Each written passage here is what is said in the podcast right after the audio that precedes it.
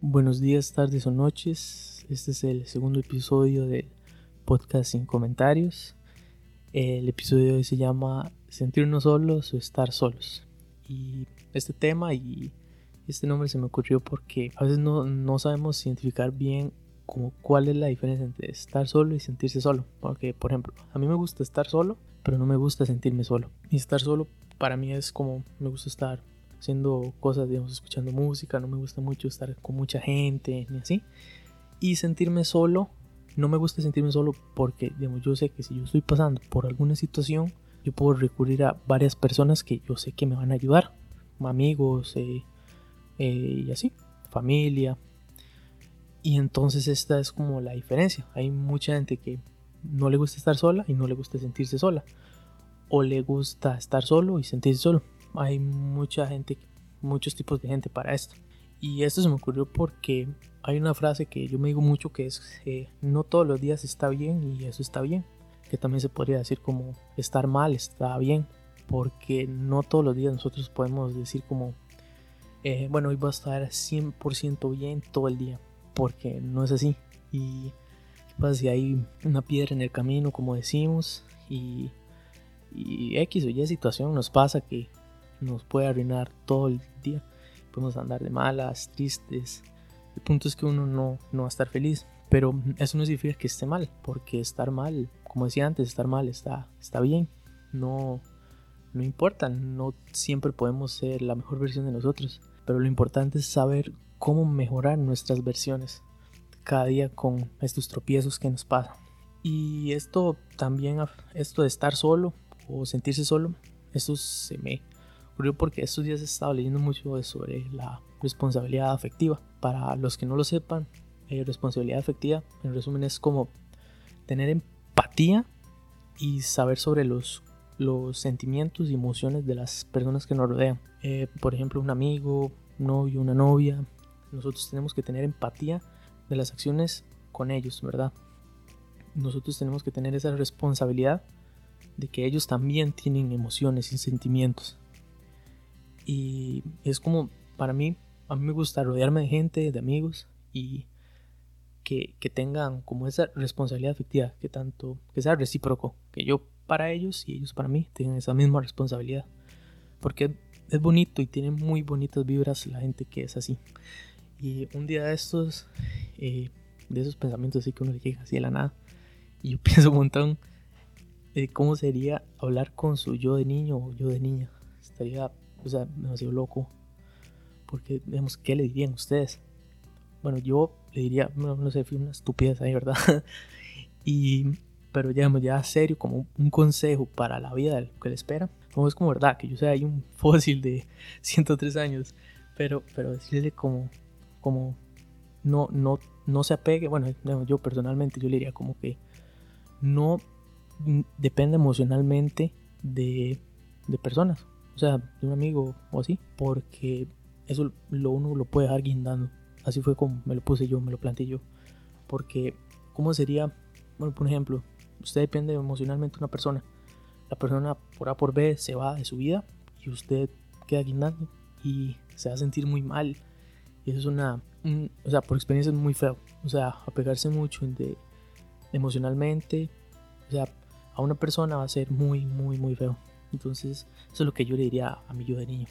Yo le diría una estupidez como que, no sé, no sé si alguna estupidez así. y, y bueno, volviéndolo antes de lo de la responsabilidad afectiva, a veces mucha gente cuando, cuando ve a alguien sonriendo, piensa que está feliz. Pero para mí, o sea, no es así. O sea, yo veo mucha gente sonriendo, pero a mí, para mí una sonrisa es, un, es un, una expresión facial. Porque no podemos saber con certeza si esa persona está pasando por alguna situación así de trasfondo. Que tenga una lucha, una guerra interna.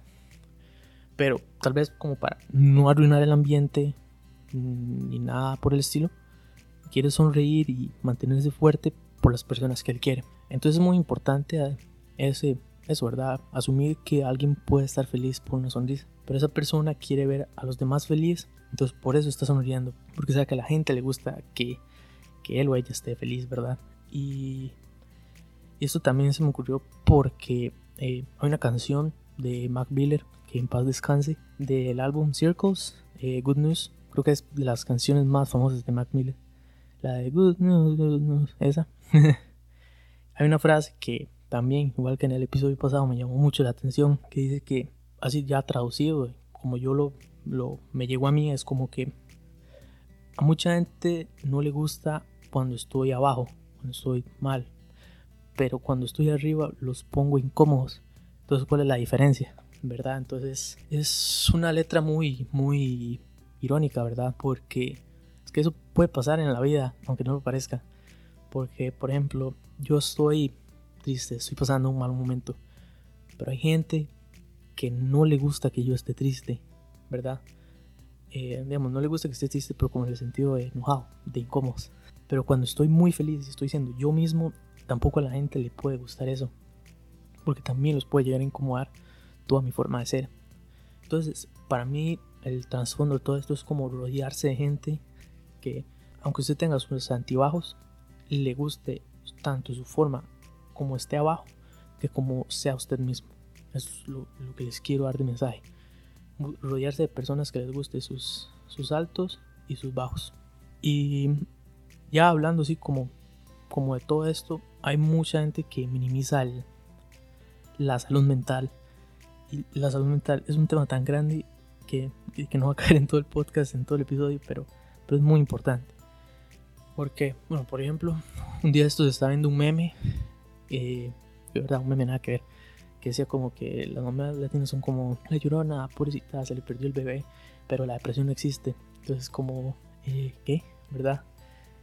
Y, y, entonces, o sea, es aunque parezca un chiste, eso puede pasar muy en serio, no, no, no con las mamás, pero mucha gente no, no le presta la atención que se necesita a la salud mental. La salud mental es muy importante porque la salud mental se verían muchas otras cosas buenas o malas, depende de su salud, ¿verdad?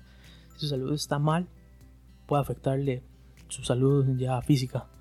Si usted se siente triste, no va a hacer ejercicio, no quiere hacer ejercicio y pues puede afectar a su, a su salud física. Pero si es viceversa, ya al revés, que uno está este, con buena salud mental, uno se puede seguir motivando a hacer eh, buenas cosas.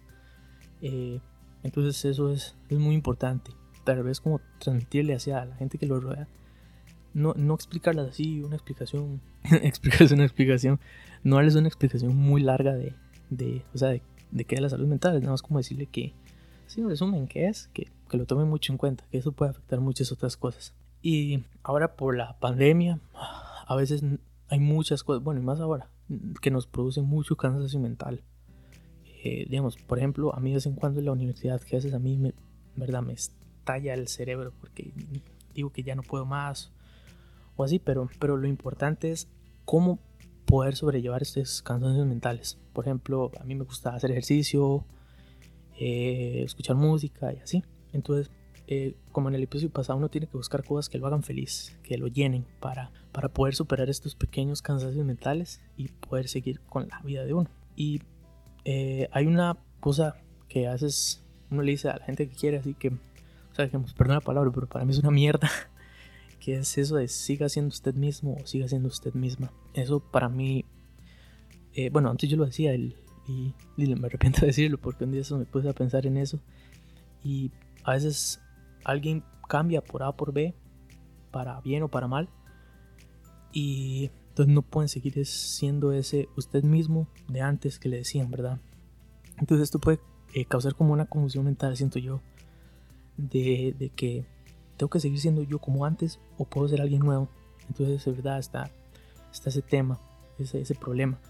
Pero, o sea, yo lo, yo lo que, lo que diría, o sea, yo lo, lo que le diría a alguien sería como que sea la versión que usted pueda hacer, sea usted cuando pueda ser usted. Que eso es lo, lo importante, ¿verdad? Que alguien cuando se sienta bien pueda hacer esa versión en ese momento. Entonces eso es lo que quería transmitir. Porque a veces se tiene que cambiar y eso es completamente normal, no, no es malo ni bueno, es normal a las personas de paz. Somos seres humanos. Y ya para terminar, eh, les quería dar una pregunta, no me tienen que decir nada, solo para ustedes, para que se la respondan. Si quieren las apuntan en, en un, no sé, en una libreta, una nota. mental o no talla física. Ustedes están bien con ustedes mismos. O sea, ustedes ven al espejo y dicen, este mae, esta mae me cae bien o me cae mal.